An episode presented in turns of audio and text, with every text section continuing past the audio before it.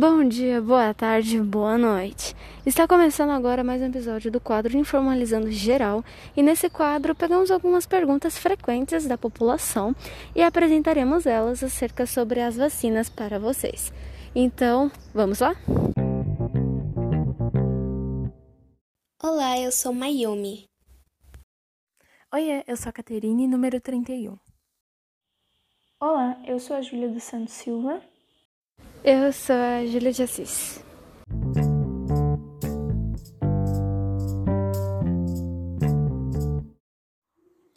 O que são as vacinas? Como agem?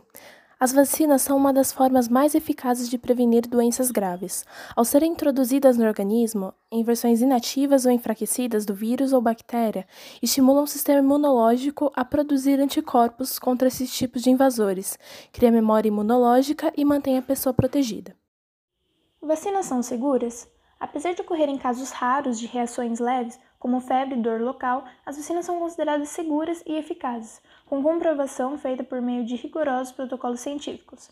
No Brasil, a regulamentação das vacinas é feita pela Agência Nacional de Vigilância Sanitária e pelo Ministério da Saúde, que só autorizam sua comercialização após a aprovação em diversas etapas. A terceira pergunta que selecionamos foi a seguinte: Quais são as vacinas disponíveis na rede pública para o paciente do grupo de risco e onde posso tomar? De acordo com a FAC, são 27 vacinas, 13 soros e 4 imunoglobinas, formando um calendário robusto de proteção aos pacientes de risco. Essas vacinas estão disponíveis de forma gratuita nas 51 salas que compõem a rede do CRIES em todo o Brasil. Caso a região do paciente não conte com uma unidade desses centros de referência, basta solicitar na Secretaria Municipal de Saúde ou na UBS mais próxima, para que a vacina seja enviada para o local onde será feita a aplicação. A quarta pergunta selecionada foi: Como saber quais vacinas devo tomar? Essa é uma das perguntas mais feitas pela população. E o calendário vacinal do Ministério da Saúde, ele é atualizado todo ano, considerando diferentes públicos e faixas etárias. Então, se você tiver essa dúvida, basta acessar o calendário. Toda vacina possui um vírus vivo? Não, apenas algumas delas possuem.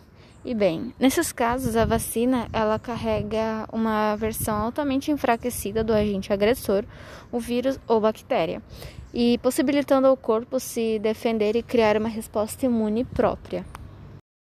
Por que devemos vacinar contra algumas doenças consideradas leves?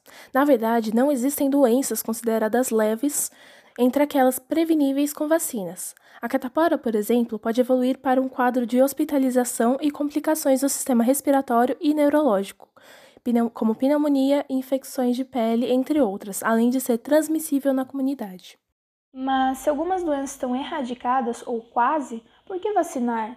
A vacinação é necessária para manter o status de erradicação dessas doenças. Com a distância do mundo cada vez menores, agentes infecciosos podem viajar com facilidade até de um país para outro, aumentando o risco de novos surtos caso a população local não tenha alto nível de imunização.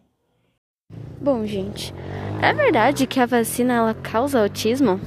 Bem, lógico que não. Um estudo com mais de 95 mil crianças, realizado entre 2001 e 2012, apontou que não existe relação entre vacina e esse transtorno de desenvolvimento. Agora vamos à nona e última pergunta.